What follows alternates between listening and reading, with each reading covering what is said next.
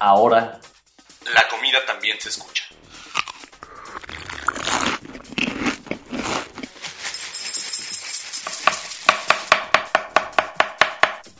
Bienvenidos a Sabores de México.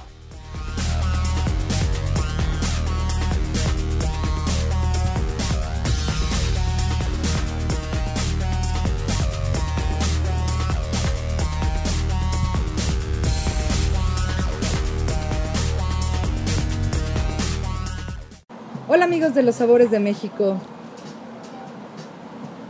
Vino, gastronomía,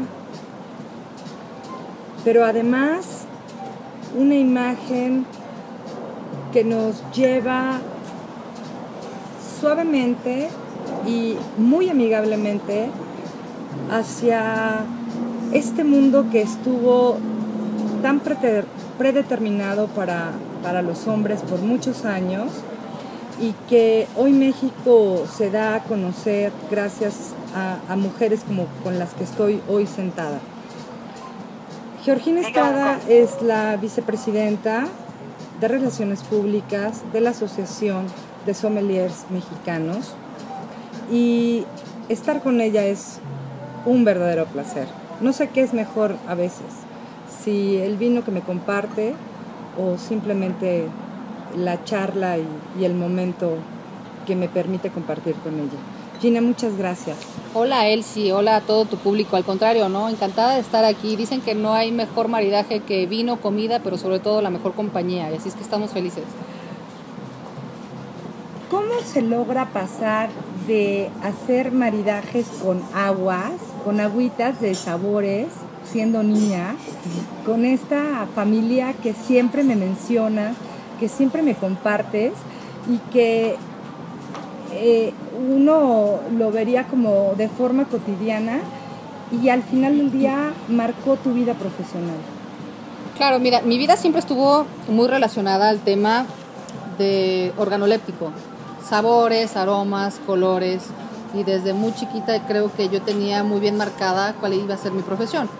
Como ya te lo había comentado antes en pláticas informales, eh, creo que yo me inicié en el mundo del vino desde que tenía cuatro años o cinco años, cuando hacía yo catas de aguas para mis compañeritos o para mis primos, en donde yo les pedía que identificaran cuál era la fruta que estaba eh, mezclada en esa agua.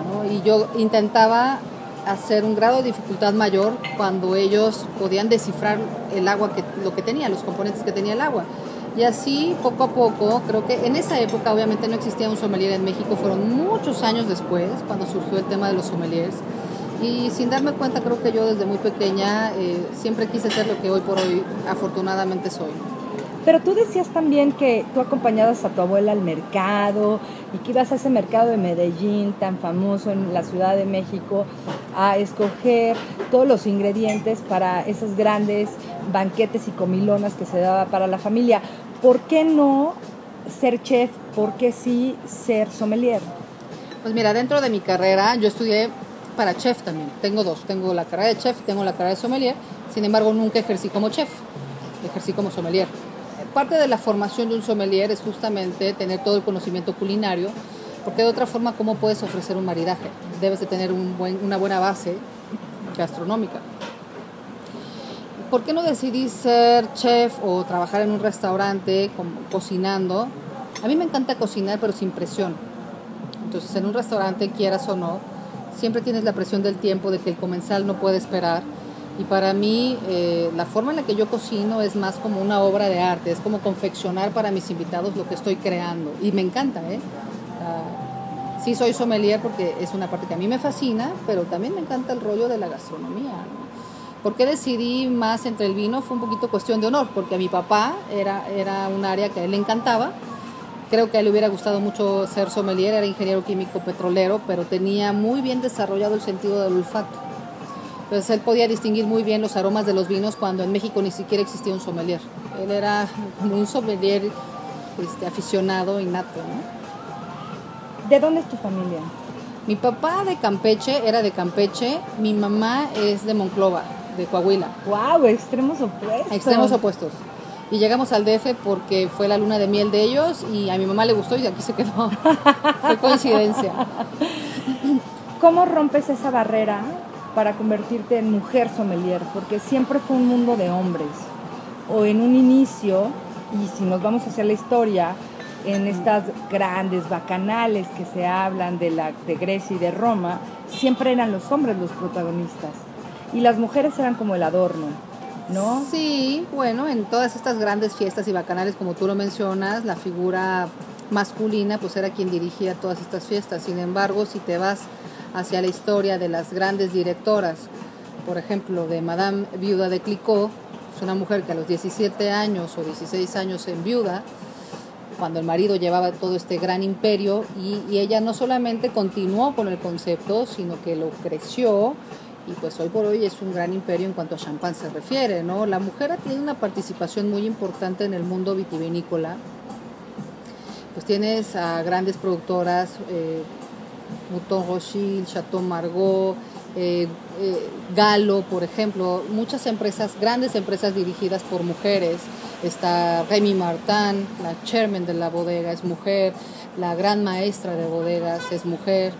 Creo que sí hemos tenido una participación muy grande en la historia, sin embargo, pues como tú bien lo mencionas, sí es un mundo que más bien se ha pensado que es para hombres pero yo te puedo decir que desde que me inicié como sommelier profesional, cuando yo fui sommelier en The Cirque, éramos ocho hombres y una mujer. ¿Tú? Sí. No te recuerdo, yo era muy aficionada a ese lugar. Sí, sí, bueno, la directora de vinos era mujer y yo era la única sommelier mujer. Eh, y cuando llegaban los grandes consumidores de vinos importantes, decían, queremos que nos atienda Gina. Y para mí, bueno, pues era un honor, ¿no? A mí siempre me ha gustado mucho el mundo del vino y he investigado mucho más de la cuenta de lo que te puede ofrecer una carrera. Y pues cuando algo te apasiona y te gusta en realidad, pues imprimes tu mejor esfuerzo. Y cuando llegaban clientes, grandes clientes, y que pedían por mí el servicio del vino, bueno, pues imagínate, para mí era un orgullo y un gusto. Y además un reto. Y también un reto, ¿no? Un reto importante porque de pronto también tenías que servir botellas tipo Jeroboam o Nabucodonosor, botellas grandes o doble magnum o primat, que pues la fuerza de una mujer no es la misma que la de un hombre, ¿no? ¿Por qué no? No, la fuerza física, para, ah, poder, para poder decantar una botella de 6 litros, no, imagínate, ¿no? Pero creo que siempre hicimos un muy buen equipo. A mí muchas veces me han preguntado si se me han cerrado las puertas o si ha sido un camino difícil.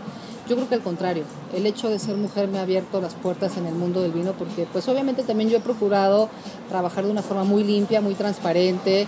El sommelier es una figura que por lo menos hace algunos años y hemos tratado de romper este mito, que el sommelier te quiere vender siempre el vino más caro, ¿no?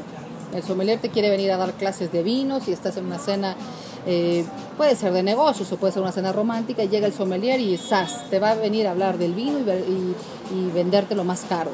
Y, ya estamos rompiendo con, esos paradigmas, porque realmente el sommelier es una figura muy importante en un restaurante y debe ser una persona en la que tú tienes que confiar y estar seguro de que te va a vender el vino que tú estás dispuesto a pagar, pero siempre en la mejor opción. ¿Cómo manejas esa personalidad en la que esa parte de los eh, norteños siempre es tan fuerte, tan, eh, tan protagónica y, la parte suave de este sur de nuestro México, de nuestras, de nuestras costas tan, tan, tan jariosa, como diría yo, ¿no? ¿Cómo, se hace para manejar esta personalidad? Pues mira, yo creo que tengo un buen blend, ¿no? Tengo un buen blend, un buen coupage entre mi mamá y mi papá. Eh, me gusta eh, apoderarme del escenario cuando yo estoy en una cata. Quizá lo pueda comparar un poco cuando está un actor arriba del, del, teatro, del escenario, entregas todo, es una adrenalina muy padre lo que te fluye. Quieres dar lo mejor de ti, quieres que la gente que está enfrente pueda entender exactamente lo que tú estás dando, lo que tú estás explicando, de una forma muy accesible. Al vino siempre se le ha visto como un artículo de lujo en México, no como una bebida que puedes tener eh, como en el día a día, como sucede en otros países donde obviamente el consumo del vino es mucho más grande, ¿no? mucho más amplio que el que tenemos en México. Entonces sí, por supuesto que tengo una personalidad muy fuerte, pero a la vez también me considero una, una chava feliz, ¿no? A mí me encanta lo que hago, entonces yo siempre digo, entre comillas, estoy trabajando porque estoy feliz de poder hacer lo que hago y eso mucho lo tienen los la gente del sureste, ¿no? Oye, ¿y cómo se hace para ser una gran sommelier y una gran mamá? y una gran mamá con dos niños con, con algo muy especial. Bueno, pues eso deberías de preguntárselo a mis hijos y a mi marido. No, mira, yo siempre he tratado de buscar un equilibrio. La verdad es que cuando a ti te gusta lo que haces, indudablemente lo vas a hacer bien. Mi papel más importante en la vida es el de mamá.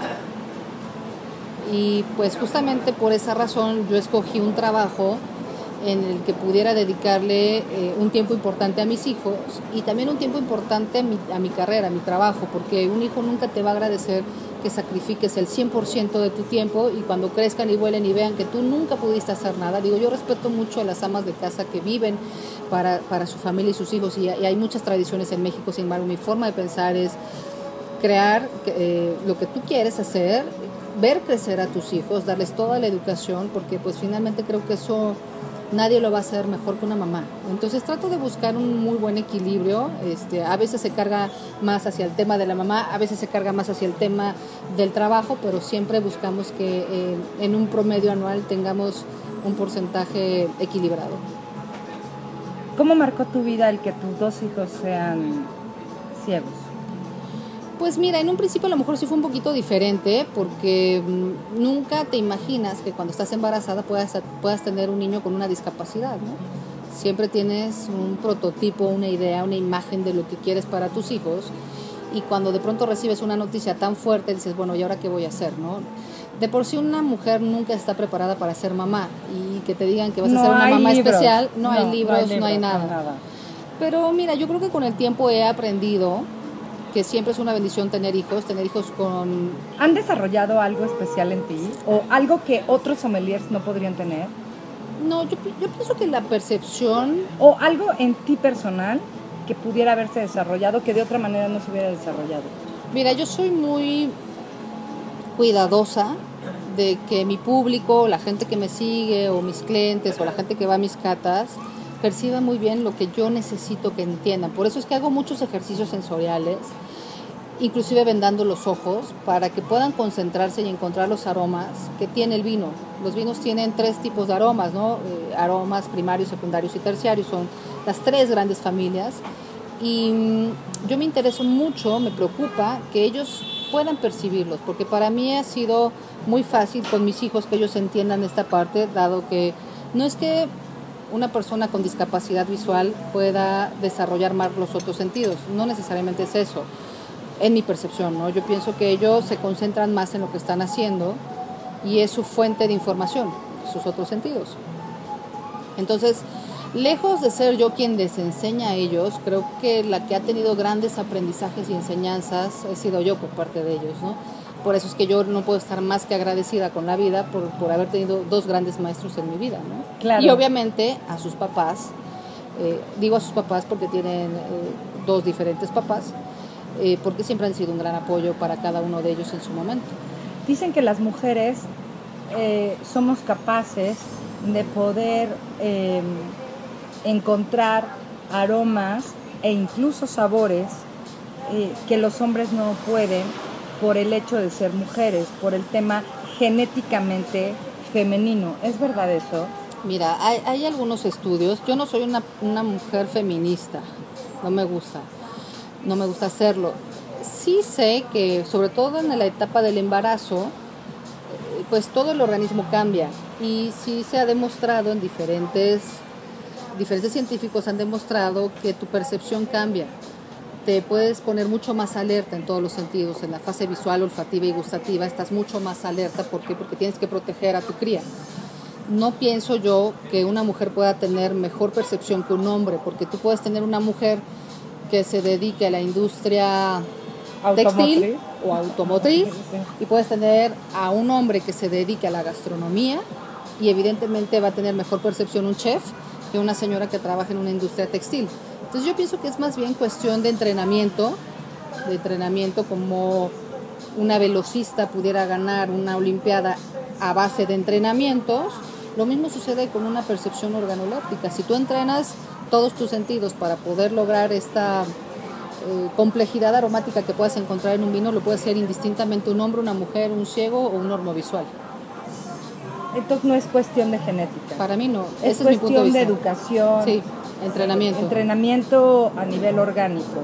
Organoléptico, sí, Ok. individual. ¿Qué significa organoléptico? Que están involucrados todos los sentidos. ¿Cómo los involucras? Pues en una cata, que es un análisis sensorial, en donde pues involucras evidentemente todos los sentidos. Obviamente si a mí me preguntas cuál es el menos importante es la fase visual, porque en la fase visual para la cata de un vino o de una bebida alcohólica, eh, pues sí, puedes darte una idea de la edad del vino. Las condiciones físicas del vino las puedes determinar en función del olfato y del gusto. Nosotros tenemos en la Asociación de Sommeliers Mexicanos la primera generación de sommeliers ciegos del país. Y ellos con cierta facilidad te pueden decir qué año es el vino sin tener que verlo, obviamente. O sea, la fase visual, ellos lo identifican a través del olfato y si los aromas ya están más hacia las notas maduras o compotas, pueden saber que no es un vino de cosecha reciente. Que no necesariamente lo tienes que ver por cómo se ve El aro. el aro. Exactamente, y después de ahí te vas a la parte olfativa, que es la, la medular en el análisis de un vino, lo que más calificación se le da en un concurso, y es la parte que hay que entrenar más. Yo ¿Cómo? siempre le digo a mis alumnos, you can be sommelier by the book. Claro. Si tú quieres ser sommelier del libro, nunca lo vas a poder hacer, porque esto se trata de catar, catar, catar. ¿Cómo se rompe este estigma de que las mujeres no tomaban tanto vino y que para las mujeres era mejor el vino blanco e incluso un poco hasta el rosado, que ha estado eh, hasta relegado ¿no? en, en esto, en esta parte de la historia? ¿Y, y cómo, las, cómo las llevas hacia la parte de- del vino tinto? Pues mira, eso me da mucha risa, porque si te pones a ver quién puso de moda el tequila en México, fuimos las mujeres, ¿no? ¿Quiénes son ¿Con las Frida grandes? Kahlo? Pues por supuesto. Y las grandes bebedoras de mezcal, incluyéndote a ti, mujeres, ¿no? Claro. Entonces, a mí no me gusta ponerle género a las bebidas. Eh, que si un vino blanco es para una mujer, un vino rosado, o sea, no, no, no. Cierto es que en la década de los 70s y de los 80s en México se consumía mucho vino blanco y mucho vino blanco muy genérico, vino blanco semidulce. en fin. Hasta el padre Quino. Bueno, cada quien tuvo su éxito, ¿no? A mí difícilmente voy a hablar mal de algún vino, ¿no? Cada quien tiene su mercado. Pero ¿quién no compró un Padre Quino? Claro. Bueno, yo compré un padre Quino. Cualquier persona en este país compró un Padre Quino, si no fuera por el vino, por tener un buen florero, ¿no? Todo mundo lo hizo en su momento, pero no, no, no, el, hecho de ponerle género al vino no me va.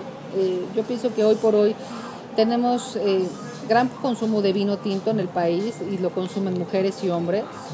El vino, yo pienso que las personas que descalifican al vino blanco es simple y sencillamente porque no lo conocen.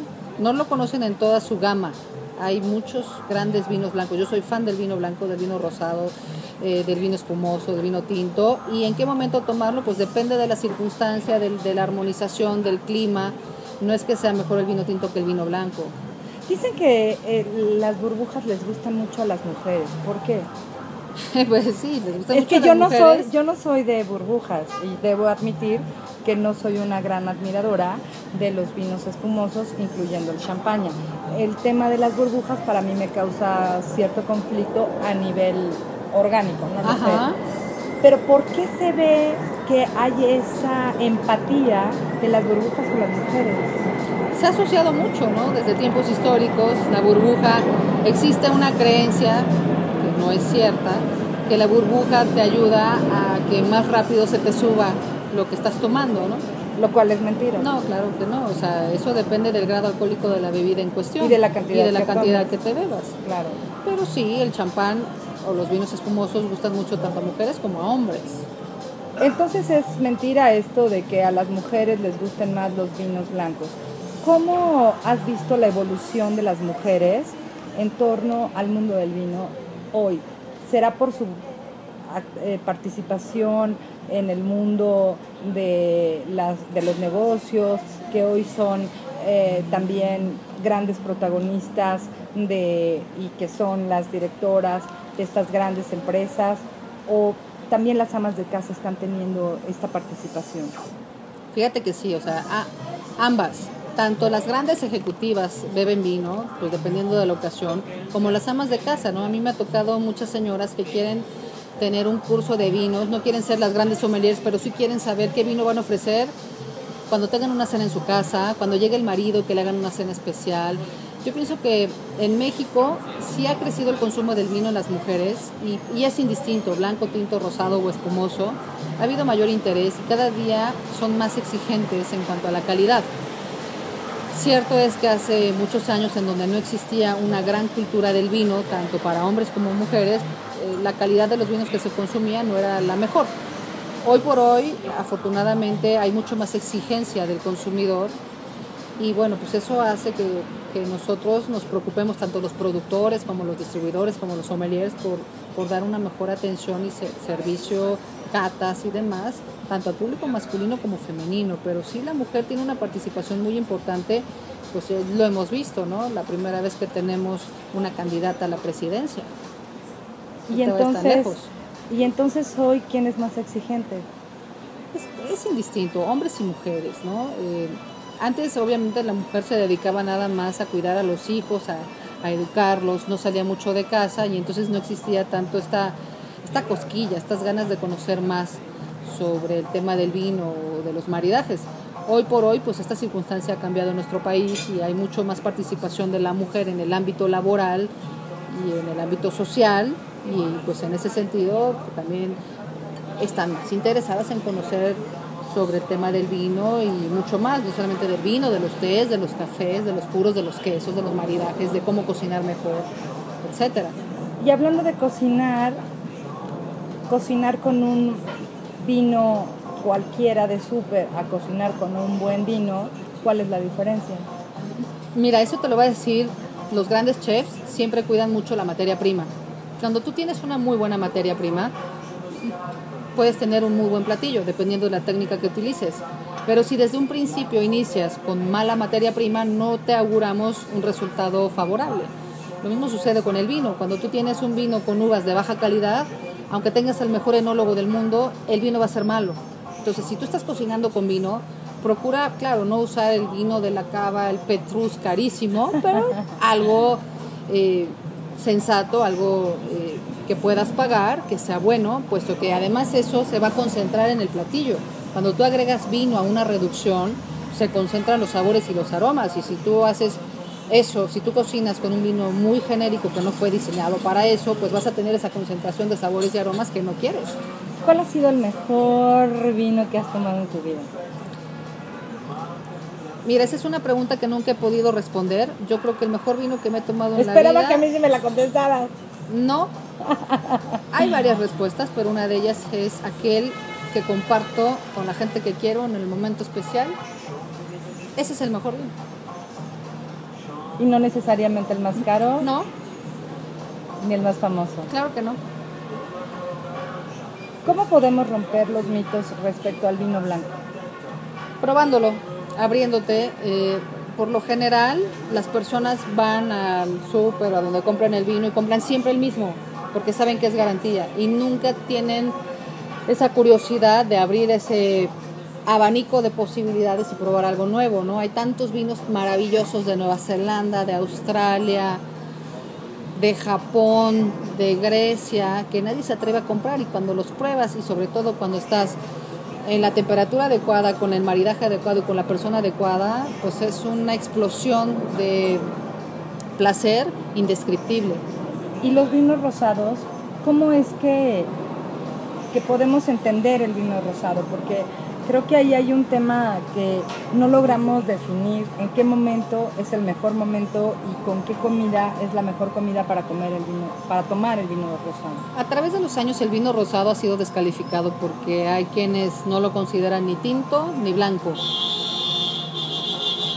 El vino rosado se consume mucho, por ejemplo, en la Provence, en Francia, en Italia, en España, en Somontano. En México hemos aprendido un poco a tomar vino rosado. O sea, el gran maridaje para los chiles en nogada se llama vino rosado. Es correcto. Eh, y es lo mismo, ¿no? Invitar a la gente que abra su abanico de posibilidades. Creo que son todos son buenos vinos siempre y cuando los consumas en el momento adecuado y con la persona adecuada. O sea, finalmente hoy sigue siendo el con quien los compartes el elemento principal para poder definir la mejor experiencia de un vino. ¿Con quién? A la temperatura adecuada y con qué. Sería larguísimo preguntarte el cómo y el cuándo, pero si yo quisiera tener una guía de cinco pasos para, vamos a empezar por los blancos, ¿Cinco pasos para qué? para el vino blanco, para cada uno de los vinos, pero empecemos por los cinco pasos de un vino blanco. Pero cinco pasos para qué? Para comprarlo, Para, beberlo, comprarlo, para... comprarlo, beberlo y maridarlo. para- Bueno, algo importante, en México no llegan eh, muchos, muchas etiquetas de vinos blancos longevos, lo que quiere decir que es mejor que compres un vino blanco de cosechas recientes de cosechas viejas. Pero es que decían que el vino blanco no aguanta tanto tiempo como el vino tinto. Por eso es mejor comprar cosechas recientes. Ok. Ese es un tip. Cuando veas un vino blanco color ocre o dorado intenso, Mejor déjalo. Pues sí, salvo que sea un vino de postre, ¿no? O sea, si no conoces mucho de vinos y ves un vino eh, muy claro versus una un vino blanco muy oscuro de color, color ladrillo, prefiere más el que tenga menos color. ¿Y con qué combina mejor? ¿Es cierto que podemos combinar carnes con vino blanco? ¿O Dependiendo de qué vino. Porque si tienes un vino blanco que fue criado en una barrica, te puede ir muy bien con una chuleta de puerco, por ejemplo. Es un gran mito el, eh, decir que los vinos blancos van exclusivamente bien con pescados y con mariscos. Porque Pero hay una gama. pescados y mariscos muy fuertes, o sea. Claro, que tendrías que armonizar específicamente con tintos, ¿no? Como Claro. un salmón ahumado, como un atún rojo, eh, sellado, en fin, esos, ese tipo de pescados que son fuertes, que son grasos, no tienen un buen maridaje para un vino blanco. Entonces ahí rompes el paradigma que vinos blancos van bien con pescados y mariscos. ¿Y los rosados? Bueno, antes la temperatura de los vinos blancos. La temperatura, mira, en México estamos muy acostumbrados a beber el vino blanco helado, frío. Pero le rompes el olor, los aromas. Y... Claro, lo inhibes, inhibes todos los aromas del vino. No es bueno beberlos tan fríos y tampoco ponerle sal a los hielos, porque si se te llega una gota a la copa, te puede cambiar completamente el perfil de lo que el enólogo quiso demostrarte. Claro. Entonces, la, la sal en los hielos no te va a ayudar absolutamente en nada. Entonces, hay que poner 50% agua, 50% hielos para poder enfriar una botella de vino blanco. Si lo quieren enfriar en un refrigerador, que no tenga cebollas ni ajos, porque pues Le vas a cambiar. Claro, el corcho tiene una microoxigenación. Entonces ahí se meten todos los olores del refrigerador. Tiene que ser un refrigerador exclusivamente para vinos. Eh, ¿Qué otro tip te puedo dar para los vinos blancos? Consumirlos frescos a 10 grados. Eh, No los helados. ¿Y los vinos rosados? Los vinos rosados a mí me gustan mucho armonizarlos, por ejemplo, con los chiles en nogada. Me gusta armonizarlos en una tarde de verano, simple y sencillamente como una copa fresca. Lo puedes beber solo. No necesitan maridaje, pero podrías armonizarlos con algunos quesos ligeros, con alguna compota de fruta roja. Em, ¿Qué otros quesos mexicanos le pondrías? al vino rosado te puede ir bien con un panela, con un Oaxaca, con un queso fresco de pueblo que no sea añejo. O sea, puedes recibir a tus invitados, por ejemplo, en una, en, en una cena o en una comida, eh, poniéndoles quesos frescos y poniendo vino rosado Absolutamente. al, al- al inicio de, de ese, de, de ese momento que Sí, vas a tener. ¿no? hay algunas frutas, frutilla roja. Dicen que el vino tinto hay que probar, probar, probar, probar y sería infinito hacer una lista de, de- cómo comenzar. Pero hay cinco tips que nos pudieras dar. Mira, el vino siempre tiene la verdad absoluta. Es incapaz de mentir. Un vino nunca te miente. ¿Hay vinos buenos en el súper? Sí, absolutamente. Mexicanos y de todo el mundo. De todo el mundo, hay vinos buenos en el súper, sobre todo en el súper que tienen mucha rotación. O sea que es bueno comprarlos en el súper. Claro. Porque se van más rápido. Sí, y además los tienen muy cerca del área de carnes donde está frío, también conservados. El vino tinto es con el que mejor me encuentro. La uva es con la que mejor me identifico. Pues mira, habría que probar todas las variedades de uva. Tú decías que tienes una uva tinta favorita. Pues no sé si favorita, pero me gusta mucho, por ejemplo, la Cabernet Franc, me gusta mucho la Carmener, uvas que tienen gran concentración de color Y decías y otra. aromas. Shiraz. Shiraz me gusta mucho. Pienso yo que tienes que encontrar tu identidad con las uvas, tienes que saber entenderlas. Eh, hay que probar vinos monovarietales que tengan una sola uva para que tú puedas identificar cuál es la que más te gusta. Y no solamente por decir, si tú ya probaste un Shiraz australiano, ahora pruébate un Shiraz mexicano, pruébate un Syrah francés. Y entonces sí ya puedes generar una muy buena imagen de lo que es un Syrah y saber si te gusta o no. Después, esa es mi sugerencia, ¿no? Que, que encuentres tu identidad con tu uva y después pruebes los coupage, los vinos de mezcla. Que los franceses son los grandes, los reyes de las mezclas. Yo pienso que aquí mucho es cuestión de experimentar, de perder el miedo a comprar siempre lo mismo, ¿no? Los vinos tintos también tienen una temperatura de servicio. Hay muchos mitos donde dicen que el vino tinto se debe de beber a temperatura ambiente. Pero ¿de cuál ambiente? Exactamente. si estás en los cabos a 40 grados. Por supuesto, o en Toluca a 12. sí, claro. Eh, tiene que ser una temperatura promedio de 18 o 20 grados para que tú puedas percibir muy bien sus cualidades en términos generales, porque los vinos tintos muy jóvenes deberán eh, refrescarse un poco más por el tema de la acidez. Su- Suelen tener acidez más elevada y cuando tú le bajas la temperatura inhibes esa acidez, pero no muy fríos porque si no inhibes aromas. Entonces es ahí eh, un tema, eh, no es complejo, pero hay que saber entender al vino, ¿no? Hay que ir probando. Esa y es mi probando y probando Sí. y probando. Eh, Gina, ¿cuál es el ingrediente favorito para ti en la cocina mexicana? Ingrediente. El pasote. ¿Por qué le pasote? Pues me remonta a mis orígenes, ¿no? En el sureste se utiliza mucho el epazote o el orégano. ¿Con qué lo combinaría? Yo a todo le pongo epazote. A los frijoles, ¿Y con qué uva van bien? Merlot. Merlot. Epazote con merlot. Sí. Eso me gustó. Oye, ¿y tu platillo favorito? Qué buenas preguntas. Mira, me encanta la comida mexicana, creo que es mi favorita. Hay un plato que me fascina que se llama pibipollo, mukpipollo, que es un tamal que se hace para, para Día de Muertos. Muy del sureste. ¿eh? Pues sí, esa es una tradición del ¿Ganó tu sureste. papá? Sí, sí, la verdad sí ganó eso contra la carne asada. No, hay muchos platillos en el norte que me gustan, pero la verdad es que muchas veces piensan que yo puedo ser muy sofisticada para comer, pero disfruto mucho una buena torta ahogada de Guadalajara. Viví algún tiempo en Guadalajara y soy fan. Soy cazadora de lugares de buenas tortas ahogadas, por Ok. ejemplo. Este es un mensaje para el chef Daniel Obadía que tendremos que ir a probar su Ah, torta ahogada. Me encanta la idea. Eh, sí, el- el- la cocina del sureste me gusta mucho, ¿no? El pibipollo me gusta mucho. ¿Y con qué lo maridas? Mm, Que no es maridar, es armonizar. Ujú. Que también se dice maridar, pero yo prefiero armonizar. Mira, me gusta mucho con vino espumoso, con método tradicional, que no puede ser champán, puede ser un vino de cava, puede ser un vino mexicano, este, que tenemos buenos vinos mexicanos espumosos. Y yo lo armonicé con Cabernet Sauvignon, Merlot y Petit Syrah, vino mexicano. Yo siempre he sido de la idea que platillo mexicano busca armonización con vino mexicano. Porque son las mismas tierras. Son las mismas tierras. Si tú te vas a Italia, difícilmente se te va a tocar comerte una super pasta hecha a mano por la nona tomándote un vino australiano. No se O te antoja. Un vino francés. O un vino Iu, francés. No, para nada.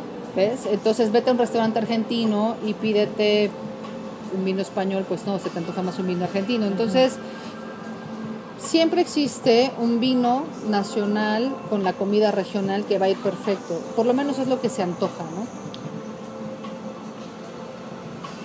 ¿Cuál ha sido el viaje que ha marcado tu vida? Referente al vino.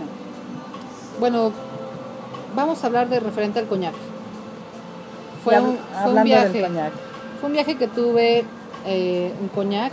He tenido varios viajes a, a, Francia, a coñac, porque bueno, soy embajadora de, de Remy Martin, de Luis XIII específicamente en México. Y mm, todo lo que sucede alrededor de este coñac siempre es mágico, es innovador, no te esperas lo que, lo que vas a encontrar y estar en, en los viñedos de donde viene este coñac que tiene 100 años. ¿Cómo se hace un coñac? Un coñac inicia como un vino, como un vino blanco, se hace eh, especialmente con la uva Uni Blanc, hay dos más que están, hay más que están autorizadas, pero es Uni Blanc, Fol Blanche y Colomba. ¿En qué área de Francia? En el sudoeste francés. Ajá. Eh, está aproximadamente menos de 400 kilómetros al sur de París y como a 120 kilómetros de Burdeos, de Bordeaux. O sea, como a la mitad del Sí. camino entre París y la costa. Mm, Más o menos, sí. Ok. Y es un viaje fantástico porque imagínate que pues yo estaba en el tren dormida y no quería perderme ningún detalle para poder estar viendo los viñedos. Sin embargo, ¿Era tu primera vez, tu primer encuentro con el coñac? Sí. Y yo quería estar muy atenta para poder ver los viñedos, porque son viñedos especiales que tienen diferentes pendientes y cuestas que generan microclimas diferentes, no están planos, por lo menos en la Gran Champagne, que es la zona de producción más importante.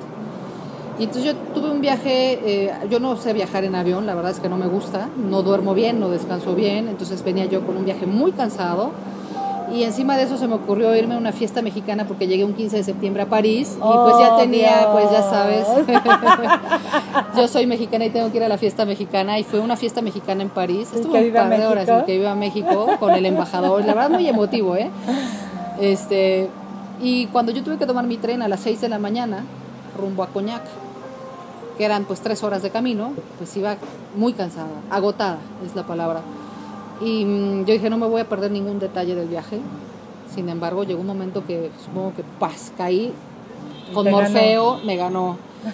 Y de pronto sentí como si me hubieran puesto un algodón con coñac en la nariz, muy fuerte, un aroma penetrante. Dije, ¿qué pasó? Me desperté así inmediatamente. En eso sentí que simultáneamente el tren se iba deteniendo y empecé a buscar, dije, algo se rompió aquí. Y entonces empecé a buscar hacia un lado mío, ¿qué pasa? Y un señor me dice, ¿qué tiene, señorita? ¿Qué tiene? ¿Qué le pasó?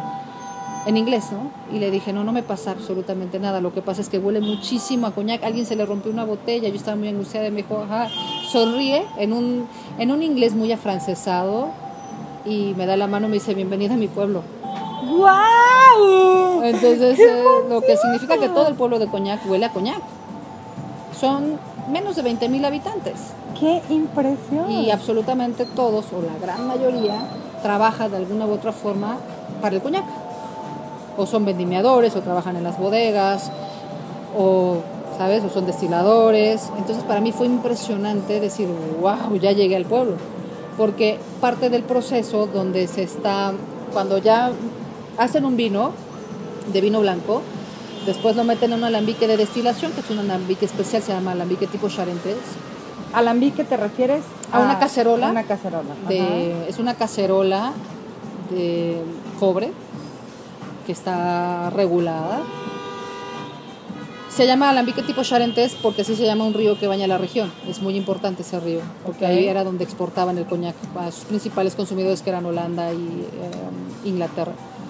Entonces, eh, después de la destilación, que es donde elevas la graduación alcohólica de, lo que quieras, puede ser de un mezcal, de un tequila, o metes un fermentado para convertirlo en un destilado. Son dos cortes, primero se hace una destilación, después la segunda destilación, y cortan cabezas y colas que son alcoholes superiores nocivos. Conservan el corazón, esto es en la familia Remy Martin. Conservan el corazón y ese corazón, te voy a poner un ejemplo. Imagínense, escuchas o escuchas, que meten 100 litros de vino en un alambique y el resultado de la segunda destilación son 9 litros. El resto se pierde. ¿Se tira así? Se pierde en la destilación, Ah, ok, ok. se pierde, son alcoholes secundarios y claro, esto es en esta familia Remy Martin porque conservan la esencia nada más, 9 Ok. litros. Esos 9 litros posteriormente los pasan a una barrica especial y permanecen entre 40 y 100 años. Dios. todo ese tiempo se está evaporando, se está evaporando y toda la nave de envejecimiento está llena de moho, de hongo, que allá tiene un nombre muy bonito, se llama la parte de los ángeles. Ok, Porque existía la antigua creencia que los ángeles se bebían todo esto que se evaporaba. ok. Si entra la barrica en 72%, Que es como en una bodega, es en una bodega de envejecimiento. Ok. Entonces, si a la barrica entra a 72% de volumen de alcohol, este destilado, pierde cierto porcentaje anual. Va perdiendo Esos se nueve evapora. se van evaporando. Se van evaporando y llegan a un litro. Ese Madre. litro se embotella para Luis XIII y bueno, se pasa de generación en generación porque te estoy hablando que son 100 años. Por Entonces, eso cuesta lo que cuesta. Claro, o sea, un maestro de bodega nunca había terminado su obra de arte. Se lo va pasando al siguiente maestro de bodega hasta sacarlo después de 100 años. Entonces fue una experiencia fantástica porque cuando yo llego a mi capacitación me dice... Pero el- llegaste porque tú querías aprender más del coñac. No, yo ya había sido elegida como la embajadora de la marca. Wow. Entonces fui en entrenamiento. Y cuando el embajador global de la marca me dice, oye, ¿sabes qué? Abre esa puerta, por favor, porque se me olvidó algo.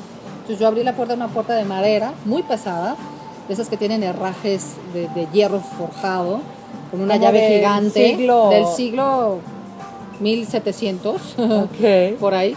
Siglo Abro la puerta. 16. Sí, muy pesada la puerta y rechina. Y entonces no veía nada. Y él me dijo, mira, tú no te preocupes, voy por algo que se me olvidó, pero tú sigue, allá hay una luz, ve hacia la luz. Yo dije, no, espérate, yo no me quiero morir, ¿no? Entonces, pues, ¿qué será? ¿No? Te entra así como que la intriga, un lugar oscuro, no había nada de luz, pero olía delicioso. Lo único que sé es que olía delicioso. Y claro que vi una luz y me fui acercando hacia la luz entre, pues no sé si tenía miedo o tenía mucha inquietud de saber que estaba allá, porque mientras yo iba caminando había telarañas O sea, como de película. de película. Finalmente cuando me voy acercando me encuentro con una barrica gigante. Arriba de la barrica había una vela, sí, una barrica así solita. Había una vela muy grande que estaba así toda escurrida, que se ve que tenía no sé cuántos años escurriéndose la vela. Dos copas preciosas de cristal de Bacará, una botella de Luis XIII y una pipeta, ¿no? que es el utensilio que sirve para sacar muestras de la de barrica. la barrica. En eso, por la espalda me dice, Patrick se llama, Patrick me dice, Gina, this is your Louis XIII moment. Take your part from the barrel. Oh o sea, my God. el Luis XIII que se iba en botella, me dijo, tú vas a ser la primera en probar. ¿Y no lloraste? Por supuesto. Me estás preguntando cuál ha sido mi mejor momento, ¿no? Entonces lo tomo, lo pongo en las copas de cristal de bacará con la flor de lis cada copa y él me dijo, ok, te voy a guiar la cata. Pues mira, vas a encontrar aromas y yo así, bueno, yo me sentía como si estuviera flotando. Y entonces yo estaba con los ojos ribeteados y muy emocionada y me dijo, tienes que entender una cosa. Atrás de una copa de Luis XIII siempre va a haber un momento único, irrepetible e inmejorable. Siempre. Donde quiera que te encuentres. Porque esa es la filosofía de sus creadores. Cada vez que muere un maestro de bodegas, lo creman y sus cenizas las esparcen en la gran champán para que cada una persona que se tome una copa de Luis XIII se esté bebiendo parte de su gran creador, que tiene 100 años. Entonces es un momento, cuando yo me volteo para ya irnos del lugar, el camino estaba lleno de velas, porque eso se fue a hacer. Y yo estaba, pues yo estaba muy entretenida viendo hacia la luz, él estaba montando velas en el camino, yo nunca me di cuenta. Mejor es- puedes salir con confianza porque ahí están las velas, el camino de las velas y él. Entonces pues, ha sido un momento muy importante en mi vida, ¿no? ¿Cómo se logra eso? Pues mira, a mí siempre me gustó mucho toda la historia y la imagen de este coñac, porque no tengo la menor duda de que es el mejor coñac del mundo, dicho ¿Por qué es el mejor coñac también? Porque mira, tiene características que ningún otro coñac tiene. Todos los coñacs son buenos, porque es como un diamante. Todos los diamantes son buenos. Hay mejores que otros. No hay diamante corriente porque no hay diamantes corrientes. No hay coñac corrientes. Pero este coñac posee características que ningún otro en el mundo tiene. La familia sigue siendo la dueña. Ah, No ha, pasado a manos de grandes consorcios internacionales y lo cuidan como si fuera su hijo. La botella está hecha a mano por Cristal de Bacará, o sea, Cristal de Bacará hecha a mano por 11 artesanos. Cada artesano sabe qué botella hizo. y está foliada en la parte de abajo, en el tapón que es una flor de lis y en una ficha técnica, lo que significa que ningún tapón coincide más que con esa botella, con ese tapón que fue diseñado para esa botella. Todo es artesanal. Es mucho trabajo lo que hay atrás de una botella. ¿Se imaginó esta niña que hacía catas con aguas de frutas llegar a ese momento? Yo pienso que siempre lo tuve en mi mente, ¿no? Siempre había sido como que mi objetivo y bueno, pues por eso me considero una mujer sumamente afortunada, ¿no? Tengo la familia que quiero, tengo el trabajo que quiero, el marido que quiero, este, salud, que es lo más importante. Así es que bueno, creo que soy una persona muy privilegiada por la vida. Y antes de finalizar, quiero saber, con este salud, ¿por qué este sonido y estas copas? Pues mira, soy una chava muy eh, inquieta. Siempre me gusta estar creando cosas nuevas. Y me di cuenta que para poder tener una muy buena percepción del vino necesitas una buena copa.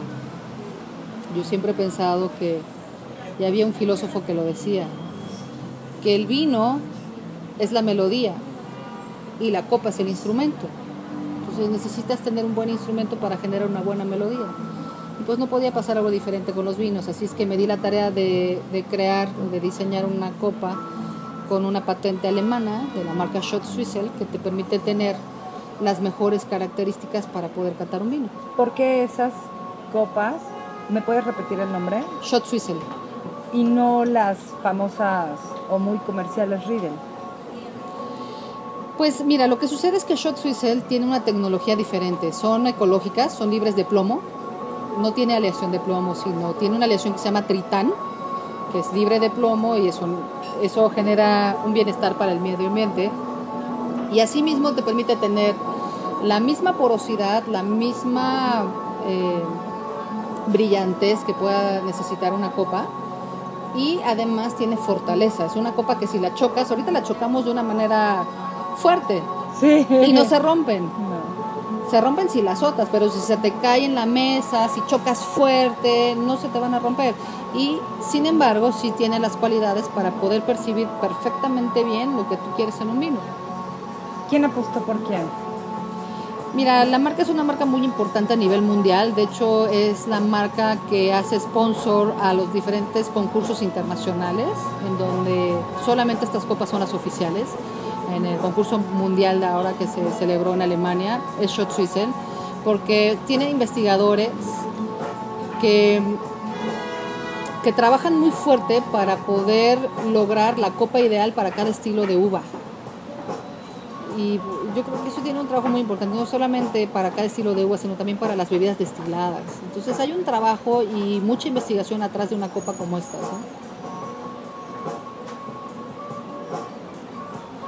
Además de coñac, ¿cuál sería el otro destilado que te roba el corazón? Mm. Mira, me gustan varios. Eh, Calvados me gusta mucho. ¿De dónde es Calvados? Normandía, Francia. Es un destilado de manzanas que envejece en barricas donde envejece el coñac. Me encanta. Pero vamos, en una comida informal, yo soy, me, me declaro tequilera. ¿Tequila o mezcal? ¿Tequila, Eh, mezcal o pulque? Tequila. ya me has hecho muchas preguntas que nunca contesto. Bueno, qué bueno que estar con un buen vino, porque ya me contestó muchas cosas, Gina. Gina, si yo pudiera describir a Gina, imagínense un vino Petrus, el más, el más codiciado con el diseño de etiqueta más bonito que hayan podido ustedes ver. Una botella cuidada, el corcho, todo el trabajo que hay detrás de ese vino que iba a ser la joya de la corona. Y ese vino tiene que tener una una apariencia hacia afuera, que son las botellas y las etiquetas, elegante. fino, exquisito. Así es Gina Estrada, arroba Gina Sommelier, con la cual ha sido un placer exquisito y fino compartir esta tarde y a la cual le estoy enormemente agradecida porque bien dice Gina que el mejor vino es el que se comparte con la persona con la que te sientes feliz, te sientes cómoda y con la que te sientes plena. Así es. Y yo siempre me siento plena contigo, Gina. Muchas gracias, querida Elsie. Muchas gracias por y la, verdad es que eh, creo que hay mucho más que conocer de Georgina Estrada. Esta, esta experiencia del coñac eh, que muy pocos nos atrevemos a conocer, pero igual del vino blanco, pero igual del vino rosado, pero del mismísimo vino tinto y que yo creo que tenemos que ser más arriesgados, tenemos que apostar y a, veces hay que, eh, así como tenemos eh, o nos vemos a veces en la necesidad de hacer ahorros para, para hacer un gran viaje, también hay que hacer ahorros para vivir un gran momento con un gran vino, con un gran coñac y, compartirlo con las personas con las que sentimos que eh, será esa, esa cumbre de ese gran momento. Eh, Gina, muchas, muchas gracias. Ha sido muy divertido. No, gracias. Pero sobre todo muy ilustrativo. Y, bueno, yo hubiera querido que ustedes vieran su cara. Eh, y bueno, no, lo, no, me queda más que agradecer nuevamente a, Gina este momento. Los invito a que la sigan.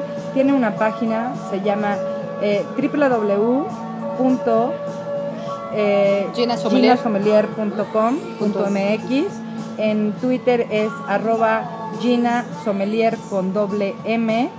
Y bueno, pues para nosotros como siempre es un placer poder compartir estos momentos con todos ustedes para que crezcamos juntos. Yo soy Etsi Méndez para Los Sabores de México. Muy buenos días, muy buenas tardes y muy buenas noches, donde quiera que estén. Gracias. Ahora la comida también se escucha.